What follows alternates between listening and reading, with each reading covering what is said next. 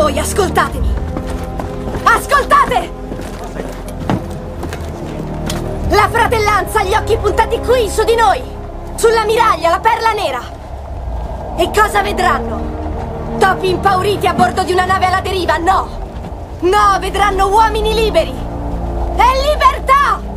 E quel che vedrà il nemico sarà il lampo dei nostri cannoni! E udrà il fragore delle nostre spade e si renderà conto di quel che valiamo noi! Grazie al sudore della fronte e alla forza delle nostre schiene e al coraggio dei nostri cuori! Signori, sulle bandiere! Sulle bandiere. Sulle bandiere. Sulle bandiere! Sì. Il vento è dalla nostra parte! Non ci serve altro!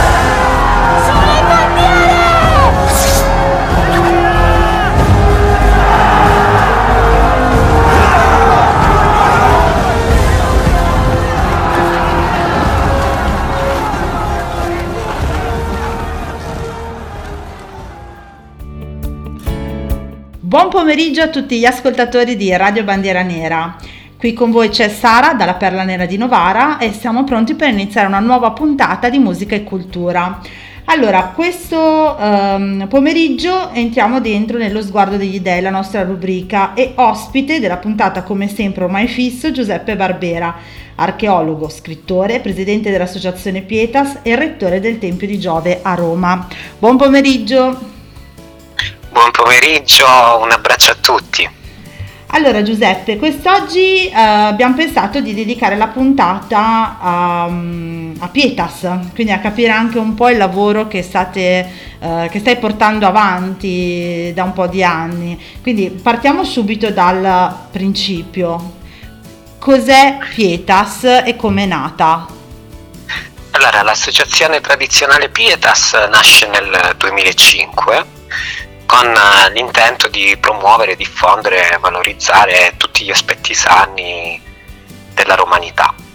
Quindi fare un salto nel tempo e andare proprio a guardare i singoli aspetti di questa cultura antica che tanto ha affascinato e tanto è ritornata numerose volte nella storia, pensiamo ai fenomeni come nel 1900 vari regimi che hanno cercato di ispirarsi alla romanità, pensiamo anche quando nasce eh, con la rivoluzione negli Stati Uniti e l'indipendenza, eh, quando viene costruita la città di Washington, eh, il palazzo del presidente viene chiamato Campidoglio, quindi fanno riferimento alla romanità, addirittura costruirono un fiume e lo chiamarono Tiber che era il loro modo di leggere il latino Tiber, perché mm. poi caratteristica de, degli anglosassoni che non sanno leggere il latino, ad esempio dicono mass media, che è una parola latina, invece si pronuncia mass media, però vabbè, lasciamoli stare.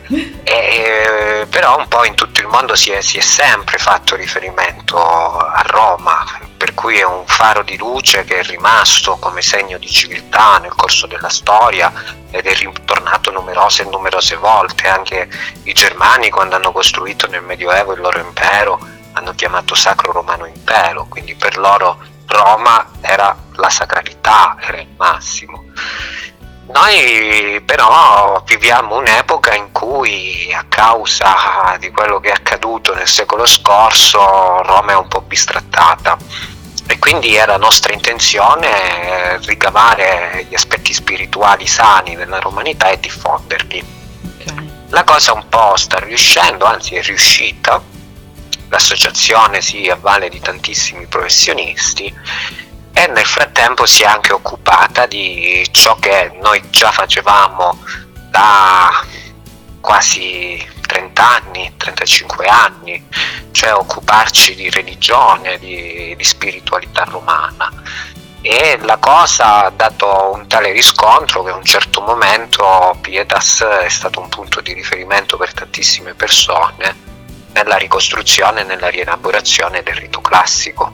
Mm-hmm. Tanto che ad oggi la nostra comunità ha fondato un ente religioso per la religione romana che si chiama Pietas Comunità Gentile e questo ente voluto dall'associazione Pietas eh, in meno di un paio di mesi perché l'abbiamo fondato il 9 di dicembre del 2020 in meno di un paio di mesi quest'ente già ha avuto un grosso riscontro, tantissime persone stanno aderendo, abbiamo già relazioni internazionali con uh, gruppi di religiosi induisti, con gruppi sparsi un po' in tutto il mondo, poi collaboriamo con gruppi di tradizione greca eh, dove hanno lavorato per il riconoscimento religioso pure in Grecia e quindi c'è un rapporto molto stretto, addirittura i greci considerano Giorgio Gemisto Pletone, un personaggio del Rinascimento, il nostro punto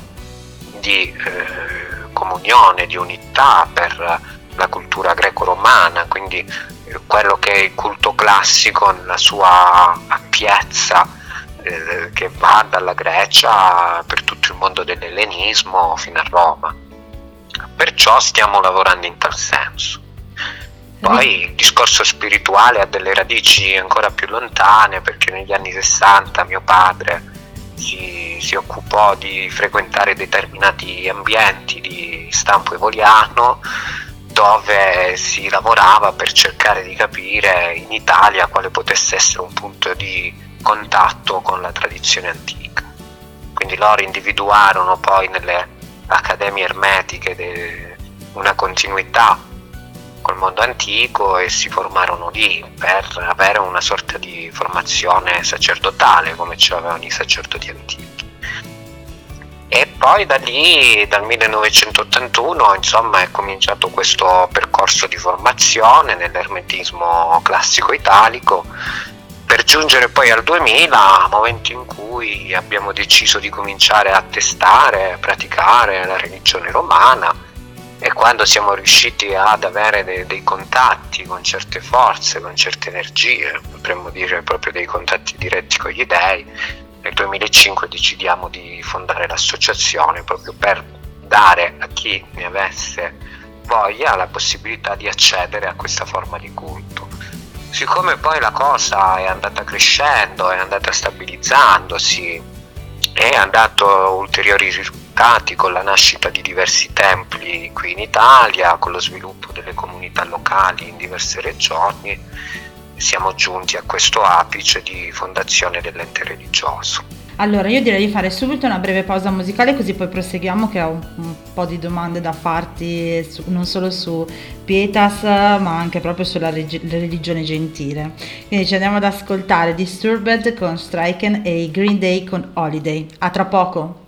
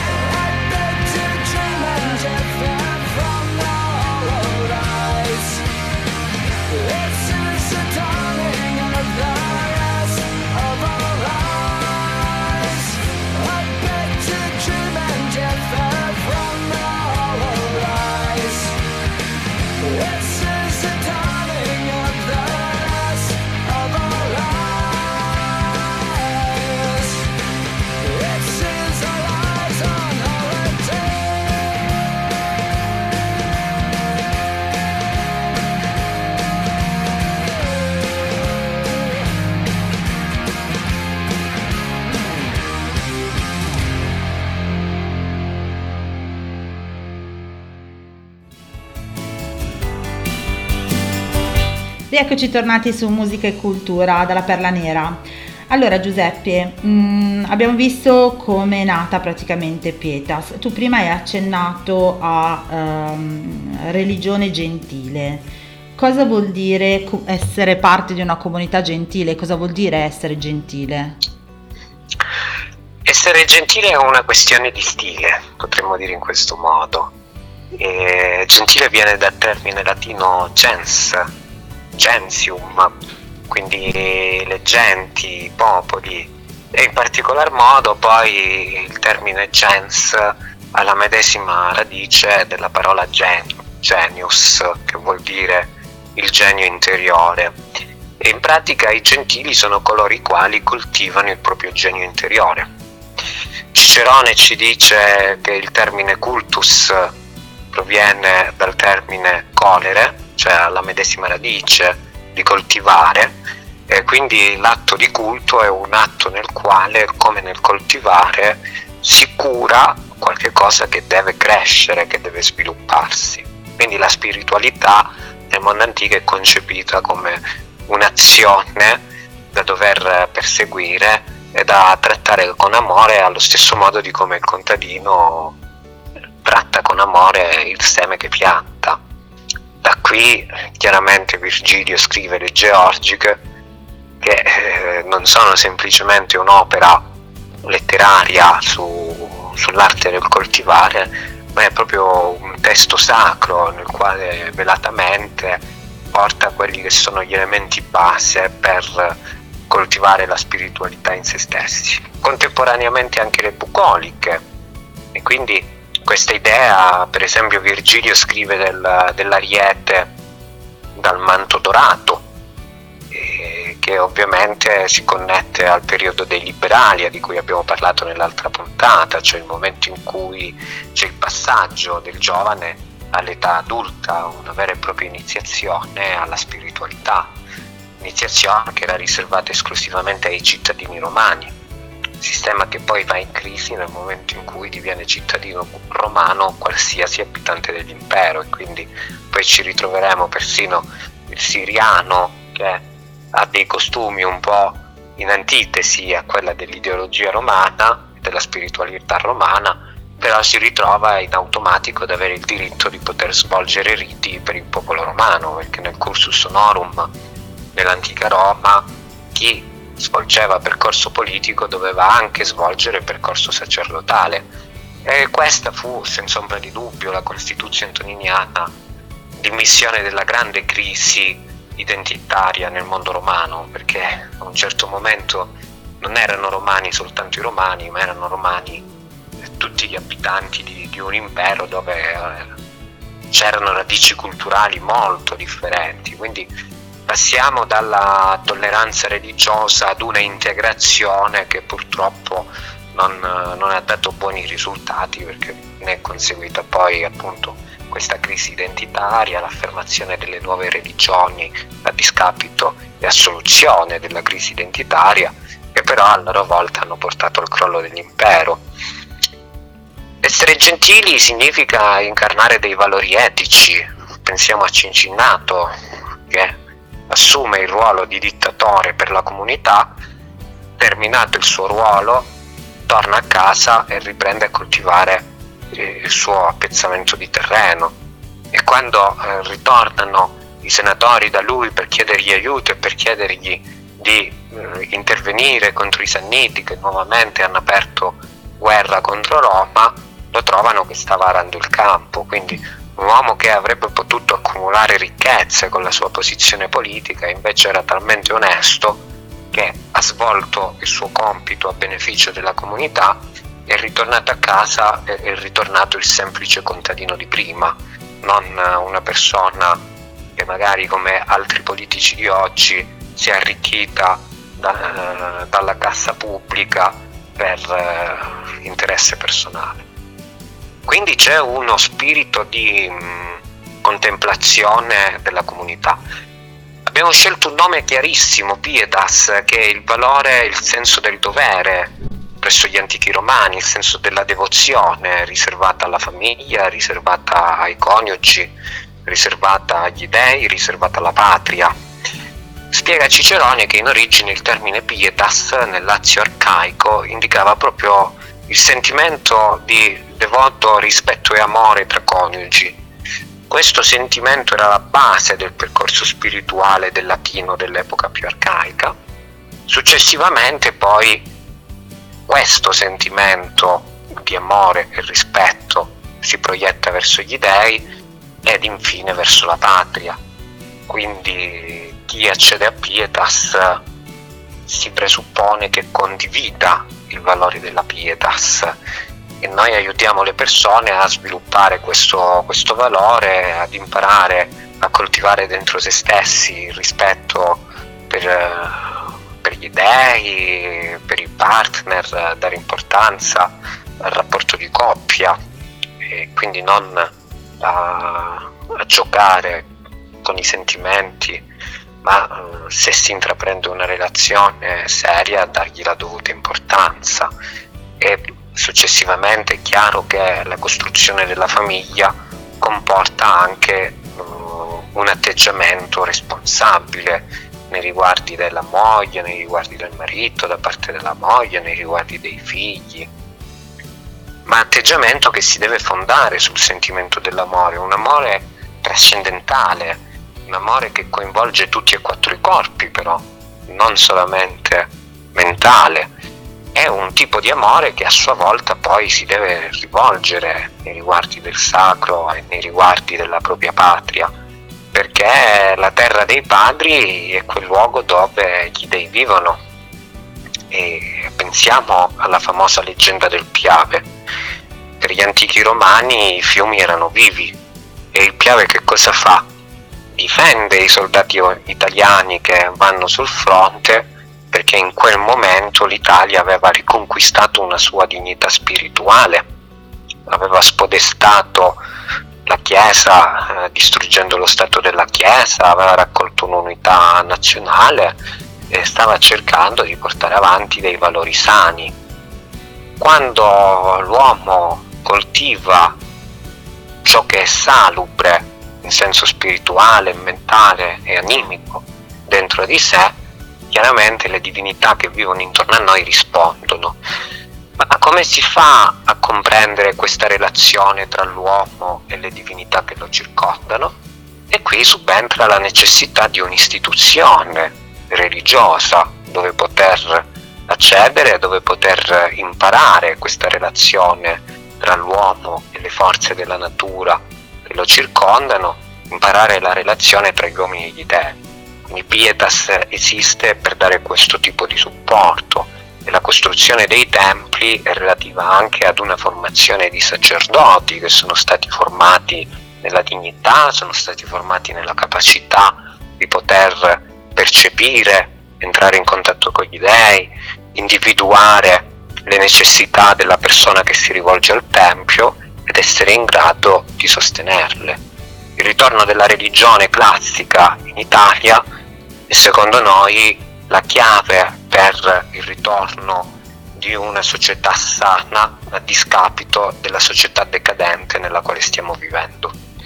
Allora, eh, prima di entrare un po' nel discorso dei templi, eh, anche perché volevo chiederti eh, Pietas nel mondo, perché appunto mi ricordo della puntata precedente che avevi accennato anche alla Cina. Quindi lascio in sospeso queste due domande, facciamo subito una pausa musicale, andiamo ad ascoltare Boys Are Back in Town di Tim Lizzy e gli Alter Bridge con Breath Again. A tra poco.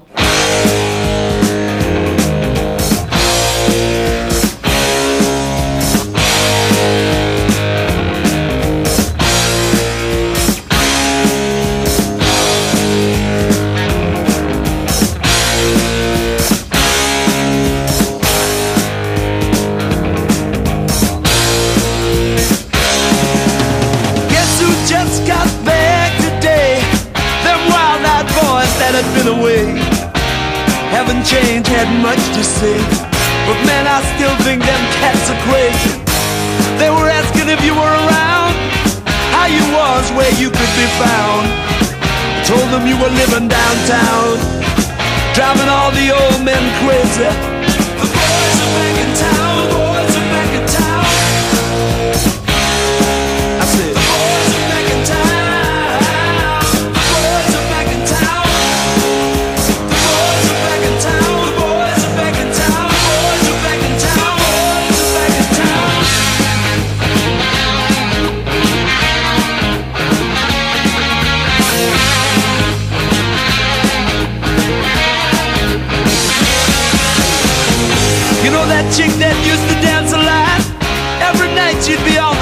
shaking what she'd got. Man, when I tell you she was cool, she was red hot. I mean, she was steaming.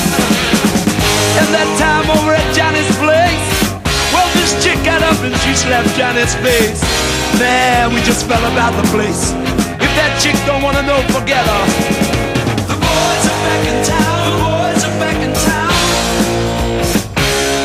I said.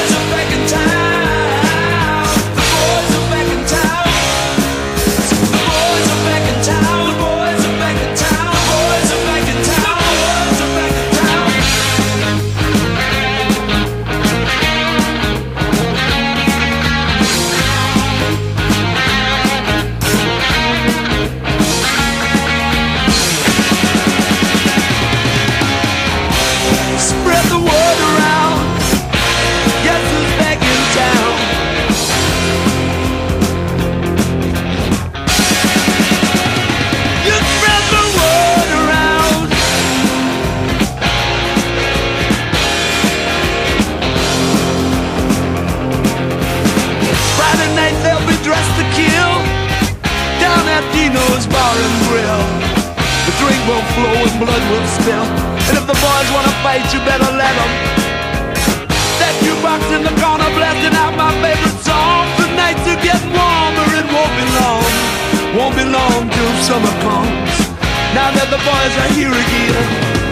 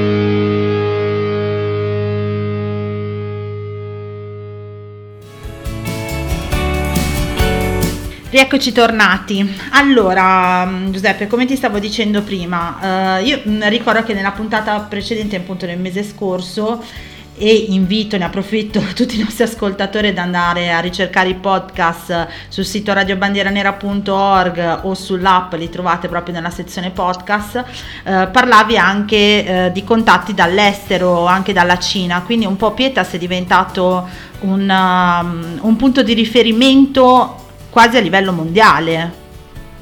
Sì, sì, abbiamo tantissimi soci dal Brasile, da- dal Sud America in genere, proprio Venezuela, anche Colombia, dagli Stati Uniti c'è un gruppo proprio Pietas USA che poi alla fine vai a scavare scopri che queste persone che hanno questi, eh, questa passione sono figli di emigrati italiani dell'epoca, quindi eh, insomma ritorna poi sempre un, certo legame anche eh, nel sangue. Però a volte ci sono dei legami particolari ad esempio abbiamo dei soci dall'Australia abbiamo soci dalla Cina.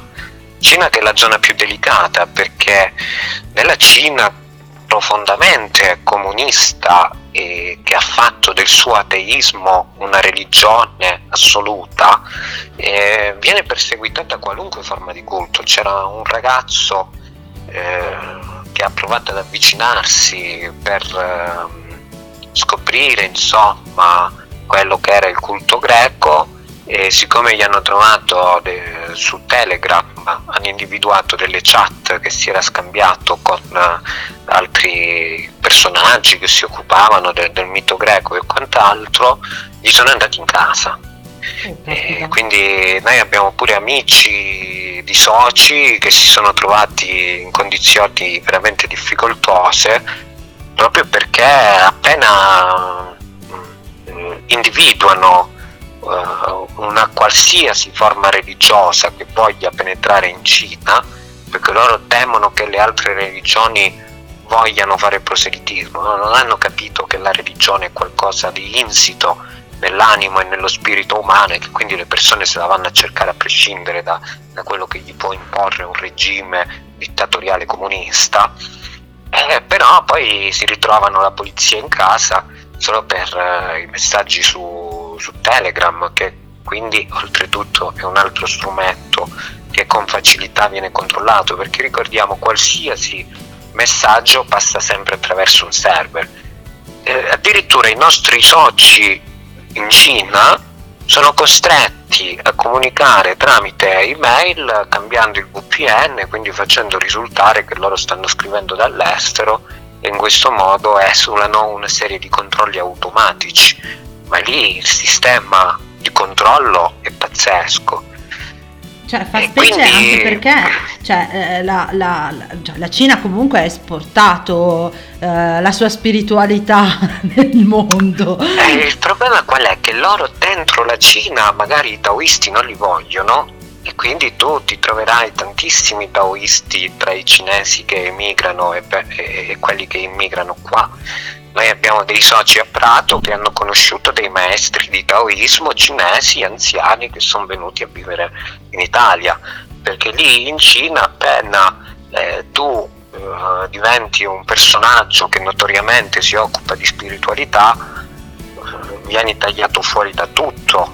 Eh, Se una persona aderisce ad una qualsiasi religione, che sia cristiana, eh, islamica, giudaica o quant'altro, in automatico non può accedere ai posti lavorativi di Stato, non può neanche prendere la tessera di partito, che è l'unica garanzia per eh, poter eh, accedere ad una serie di servizi, capito?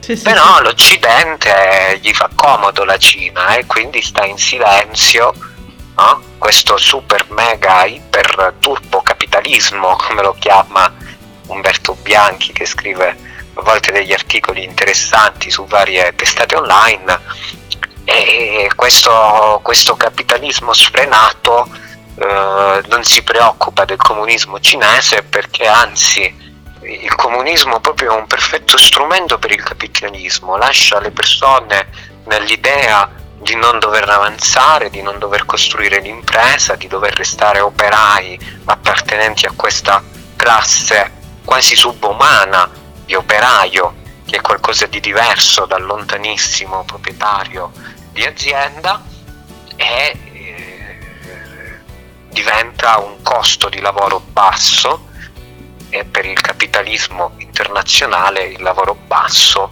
è la chiave della concorrenza nel mercato. Sì? Sì, sì, Eh, sì. Per cui quelli, quelli stanno zitti, gli Stati Uniti non dicono niente di fronte alle azioni della Cina. Abbiamo visto più e Eppure loro volte. che sono gli ufficiali esportatori della democrazia qualcosa la dovrebbero pur dire, è una vergogna. Ma mh, allora, tu, mh, noi ti presentiamo sempre come appunto rettore eh, del Tempio di Giove a Roma. Eh, Tempio di Giove a Roma perché eh, io so appunto che voi avete costruito un tempio vero e proprio e non solo quello. Sì, sì, abbiamo... Diciamo che già tantissimi anni fa noi avevamo costruito una, una piccola eh, Edes, cioè un piccolo tempietto dedicato proprio al fuoco sacro di Roma. E poi nel 2012 decidemmo di trasferire questo tempietto e di renderlo pubblico e quindi vennero a trovarsi rappresentanti della religione greca, Vlasis Rassias e altri personaggi e conobbero questo tempio. Ma già nel 2010 avevamo fondato il Tempio Minerve che stava su- sulla Cassia e addirittura ospitammo eh, un congresso mondiale delle religioni etniche, così che in inglese chiamano le religioni autoctoni gentili, no? E, e qui vennero rappresentanti dall'India, dalla Russia, dalla Grecia, dalla Lituania, Estonia, Lettonia. Con tutti questi gruppi ancora oggi, come dicevo, abbiamo rapporti relazioni sane.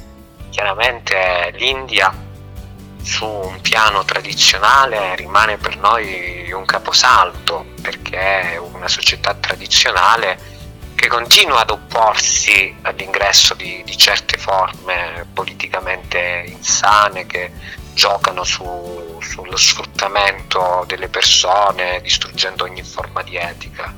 Eh, quindi questa piccola resistenza la sta facendo soltanto l'India, ci sono determinate case farmaceutiche che dall'India le hanno cacciate nel resto del mondo continuano ad imperare e governare, addirittura corrompono eh, i capi di Stato per fare quello che vogliono.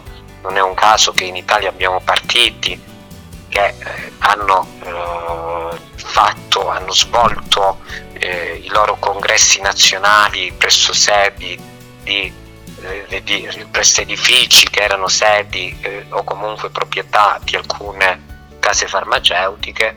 Tu questo in India lo- non lo vedi perché c'è una spiritualità molto grande, però l'India allo stesso tempo è bersagliata dall'Islam, dal cristianesimo stesso e c'è una strenua lotta tra l'induismo e queste forme di queste religioni monoteistiche che cercano a volte, come nel caso dell'Islam, di imporsi con violenza.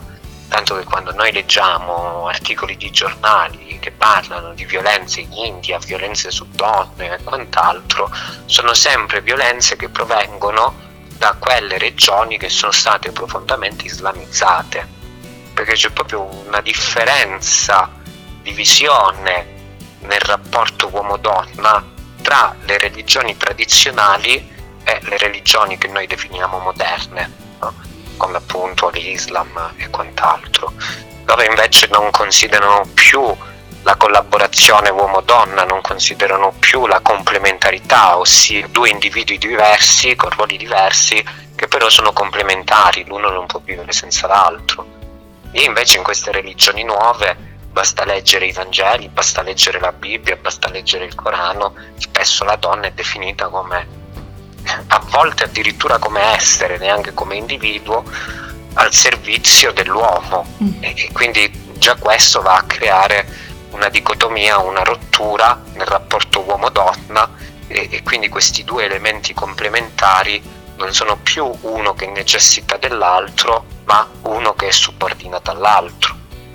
E quindi eh, lì eh, ca- cambiano tante cose concettualmente. Ecco, i templi noi li abbiamo fondati per dare dei punti di riferimento etico che diano eh, assistenza a chi realmente ne ha bisogno. Per cui il tempio è un luogo dove le persone possono imparare, conoscere la spiritualità classica, la possono approfondire. E, mh, templi come questo di Giove hanno ricevuto visite veramente da tutto il mondo, c'è gente che è arrivata dalla Russia, bramini che sono venuti dall'India, e- ma non li abbiamo cercati noi, sono le persone che trovano noi, che trovano il Tempio, perché nel momento in cui il Tempio esiste è un faro, è un punto di riferimento e chi necessita del Tempio lo trova. E abbiamo avuto anche persone venute dal Sudafrica, sai, anche lì ci sono tanti discendenti di europei che vivono là e sentono a un certo momento questo richiamo verso la sacralità classica. E per cui poi il tempio, nel caso del tempio di Giove che è stato eretto nel, nel 2017, è, un, è un punto di riferimento proprio per, per riscoprire la spiritualità, perché poi presso il tempio anche si effettua l'insegnamento della pratica, si svolgono le iniziazioni, insomma, eh, non semplicemente eh, il solo svolgersi di un rito, ecco, ci Quan- sono tante cose. Quanti templi ci sono in Italia eretti da voi? Parecchi, abbiamo qui a Roma il Tempio di Giove che è quello principale con poi tanti tempietti annessi nello stesso santuario. Eh, poi abbiamo sempre nello stesso quartiere che è Torre Gaia, abbiamo un altro piccolo tempio dedicato alla ninfa Egeria, ninfa di, di salute connessa alla sapienza dell'antica Roma perché era la ninfa che insegnava a Numa Pompilio i segreti de- della, della metafisica e quindi Numa Pompilio poi tutte le sue grandi rivoluzioni spirituali nell'organizzazione del sistema religioso romano le fa ispirato da questa ninfa. E poi sempre qui a Roma c'è quel eh, vecchio tempio Minerve che prima stava sulla Cassia che abbiamo spostato poco più in là all'Olgiata e poi abbiamo fuori Roma ad Ardea un tempio dedicato ad Apollo bello, molto diciamo tempietto più grande che abbiamo fatto finora contatto di vasca di acqua salata per le abluzioni, sale per conferenze, palestra, sala per i banchetti sacri, addirittura c'è il B&B, quindi quella la struttura fuori porta più, più bella che siamo riusciti a tirare in piedi nel corso degli anni. E poi ne abbiamo altri fuori, giù a Palermo abbiamo un tempio dedicato ad Apollo, su eh, a Pordenone un altro tempio dedicato a Minerva Medica. E si sta andando avanti, man mano nel tempo stiamo cercando di diffondere i templi nelle diverse regioni d'Italia, anche perché poi gentili praticanti, ossia persone che hanno deciso di intraprendere il percorso spirituale gentile praticandolo eh, nella sua totalità, e oramai sono sparse in tutta Italia. Mhm, assolutamente. Allora, io direi di fare un'altra breve pausa musicale e poi eh, cambiamo un attimo argomento senza allontanarci naturalmente eh, dalla religione gentilizia e parliamo un po' delle varie festività di febbraio. Ci sentiamo eh, Little Richard con Long Torselli e poi El Diablo. A tra poco! Gonna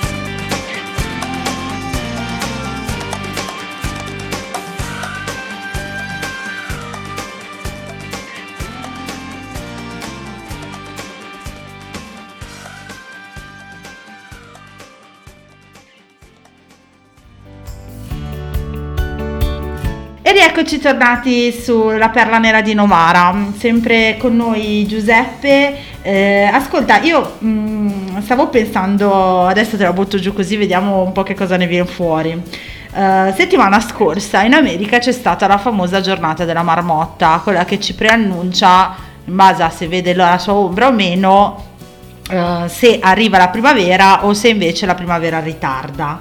Ma domanda che viene adesso così giusto per perché dai vari siti di ricerca eccetera eh, ho trovato che eh, la Lega una tradizione euro- nord europea ha questa fuoriuscita dell'orso quindi il risveglio praticamente dell'orso dal letargo.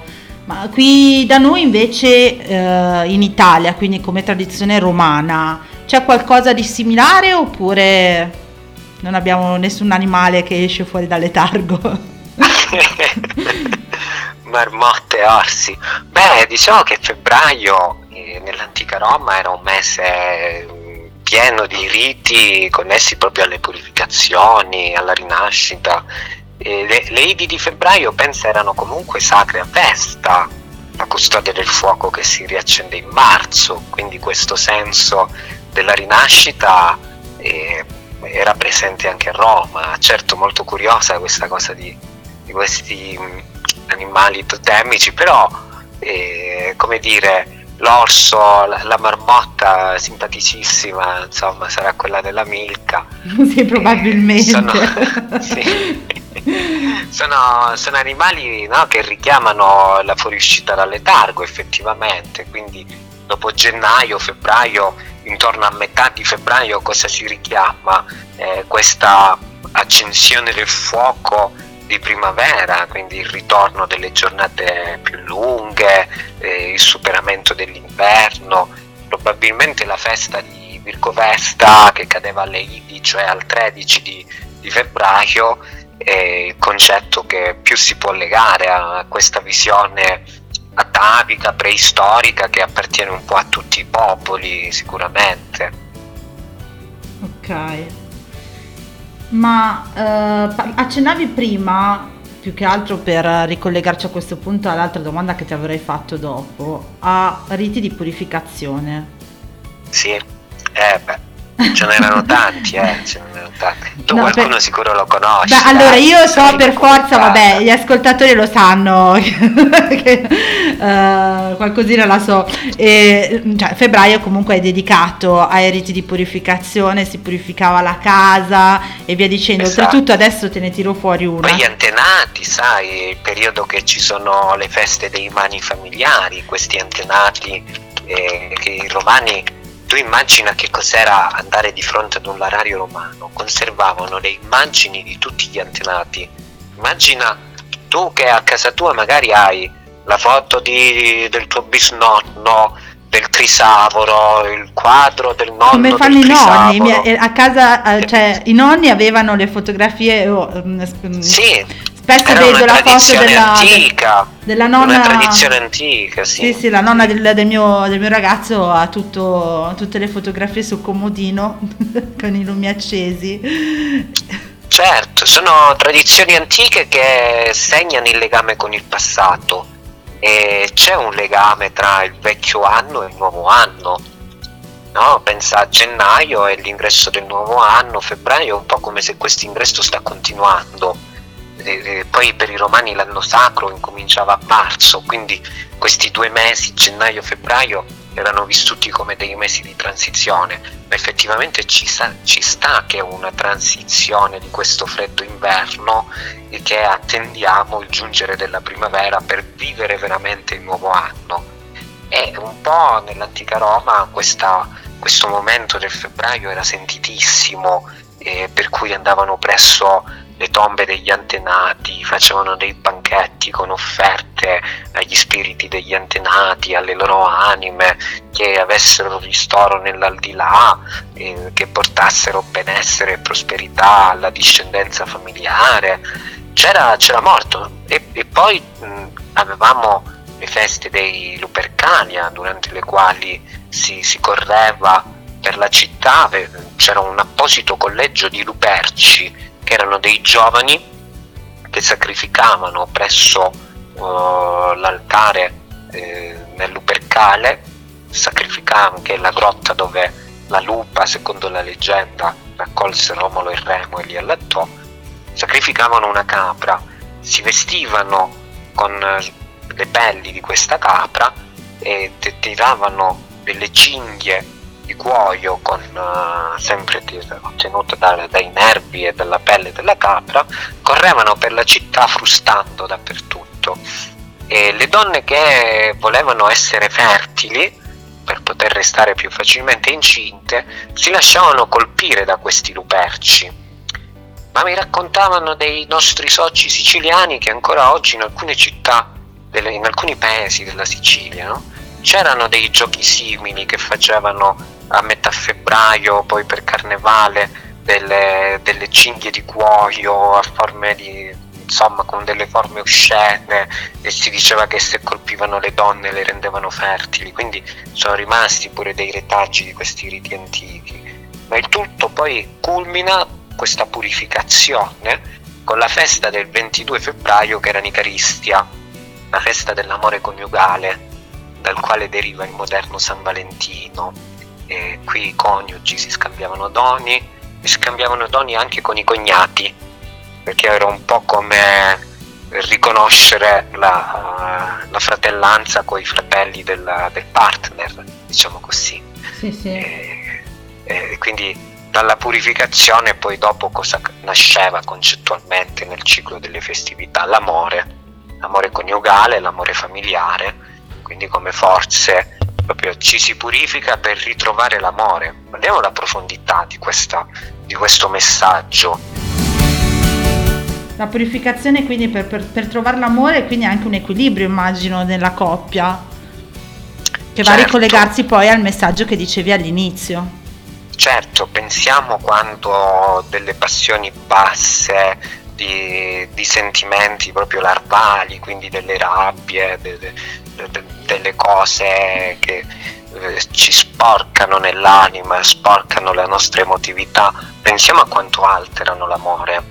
Invece purificarsi di tutto questo consente di vivere un amore più sano. E l'amore sano è ciò che costruisce la società, perché dall'amore sano vengono le famiglie, le famiglie sono la base della società e tutto ruota intorno alla famiglia, la struttura che in quest'epoca stanno cercando di distruggere. Noi, facendo riferimento alla pratica classica e al mondo romano, dobbiamo agganciarci, se vogliamo salvare la nostra società, ai valori etici della famiglia romana. Lo dobbiamo fare, perché altrimenti siamo perduti. Allora, ci andiamo a sentire adesso, ci facciamo una breve pausa, Santana con Smooth e poi Bon Jovi, Let's It's Rock. A tra poco!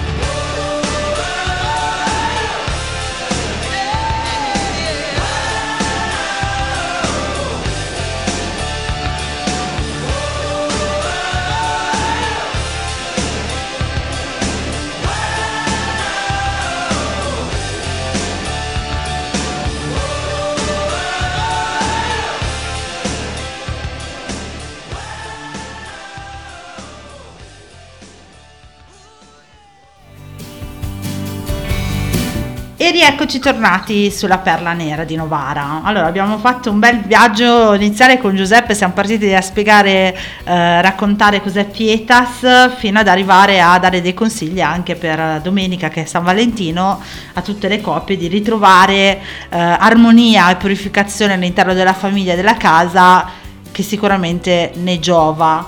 Ehm, oltretutto, prima vabbè, non ti ho interrotto, riparlando della purificazione, eh, ho un ricordo eh, particolare di quando iniziavo a studiare le tradizioni appunto italiche, quindi anche la stregoneria italiana e mm, le tradizioni delle nonne e incontrai mm, una signora eh, che mi raccontò che eh, a casa sua a febbraio lei non faceva le pulizie di primavera, le faceva a febbraio perché a febbraio era il corretto portare via tutto quello che, che c'era nella casa no? e quindi fa la giusta pulizia era con la scopa, lei prendeva, scopava tutto e poi buttava tutto fuori dalla, dalla porta in mezzo alla È un strada.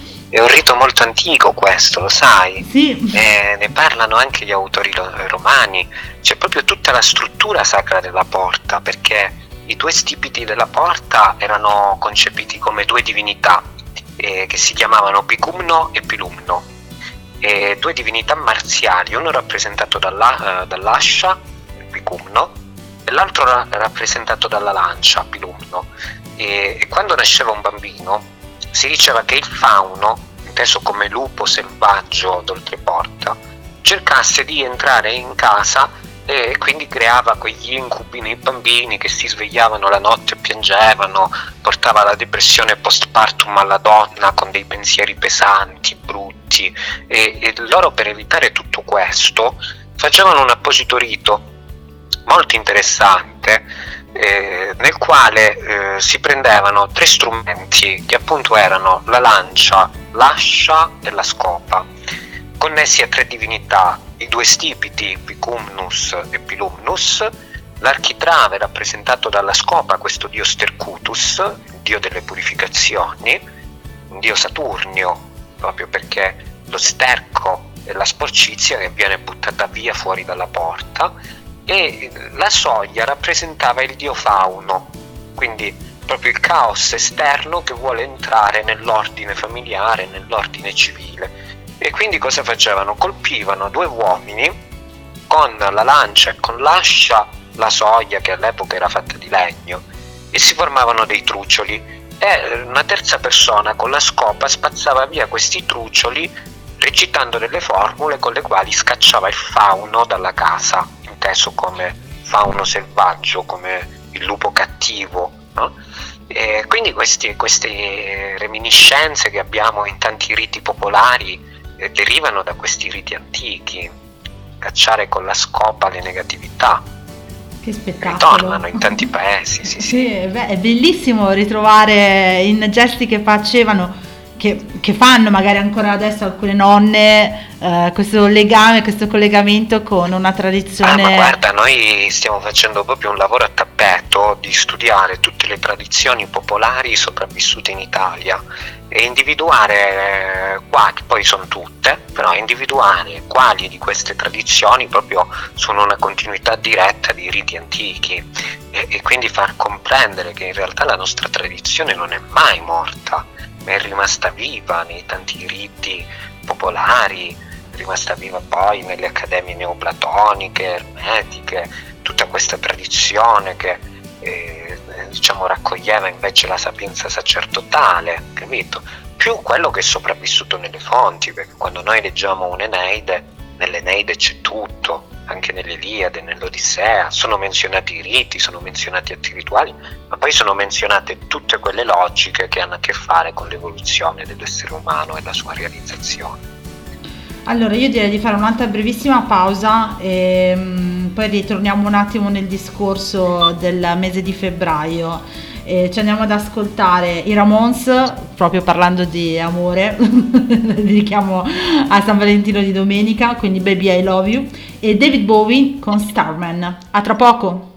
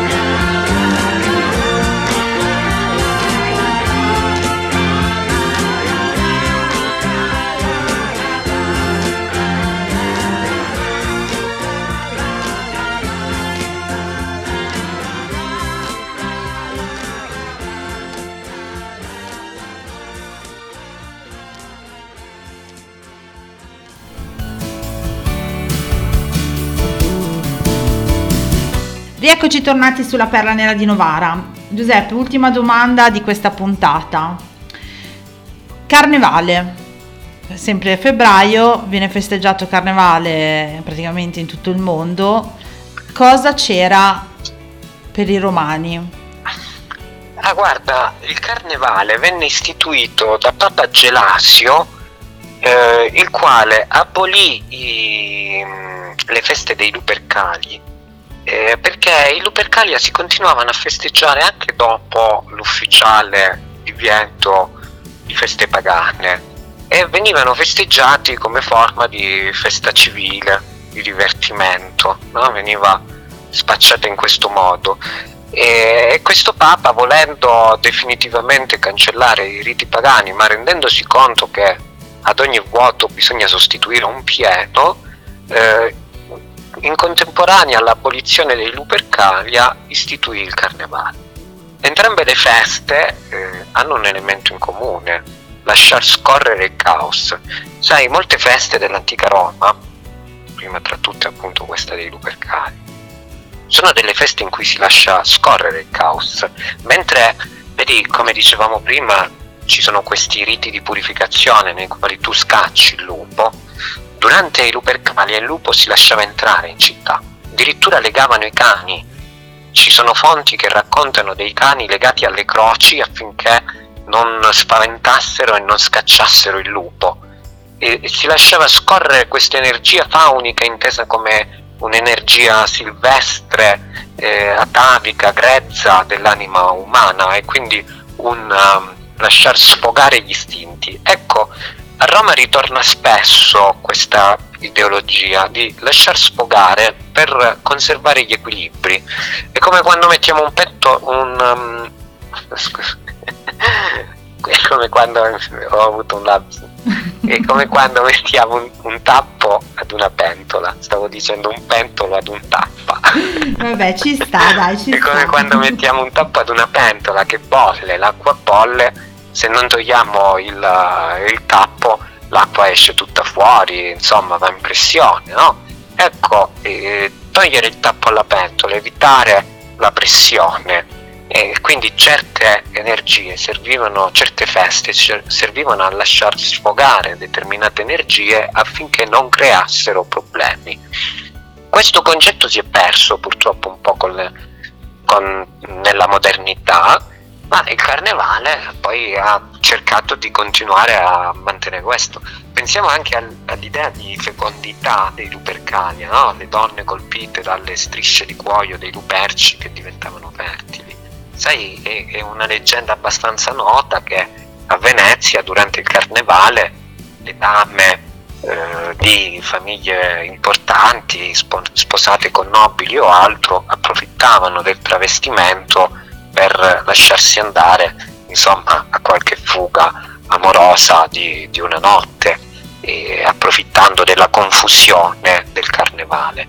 Ecco, eh, ritorna questo concetto, la confusione, il disordine, però è un disordine che sfoga per poi lasciar rientrare l'ordine che si vuole perseguire.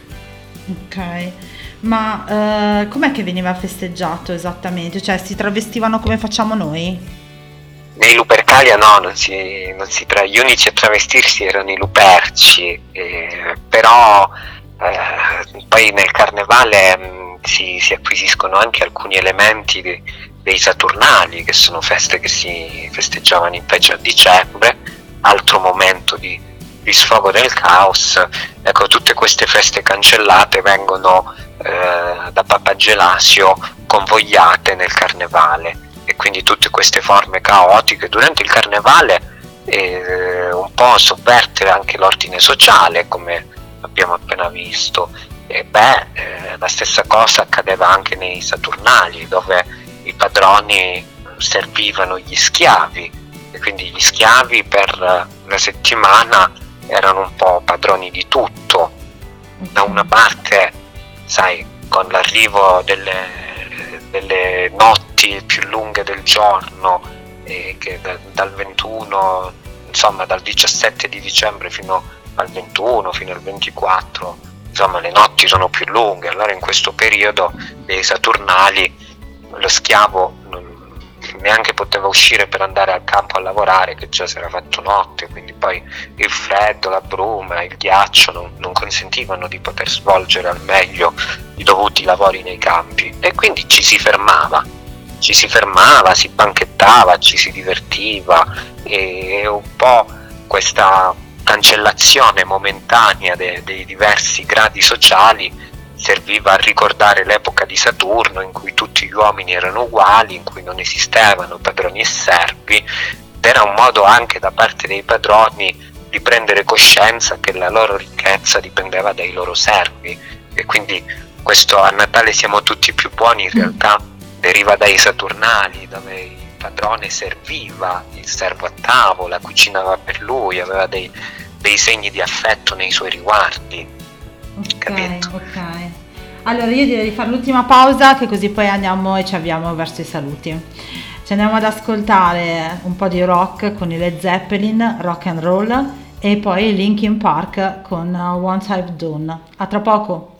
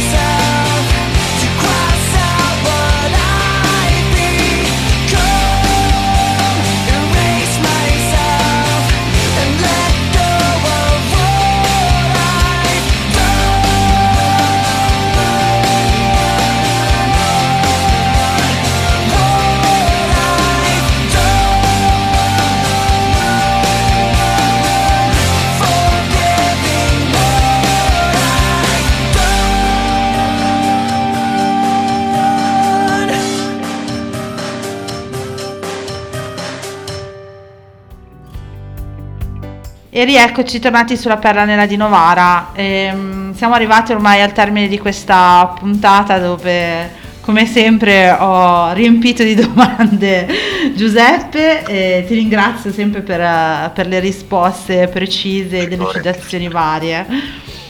Ehm, visto che abbiamo parlato però di Pietas, Giuseppe, mh, dov'è che possiamo seguire, eh, dov'è che i nostri ascoltatori possono trovare più informazioni eh, su Pietas, quindi sull'associazione e sul lavoro che fai?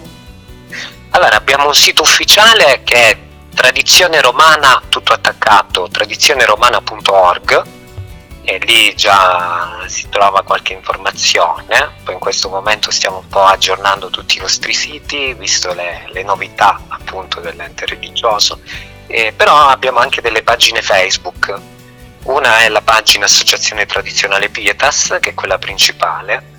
Eh, per adesso abbiamo circa 6.000 follower, però insomma se mettete il like e ci aiutate a far diffondere un po' di informazioni su quella che è la tradizione romana ne- nei suoi aspetti sacrali e spirituali.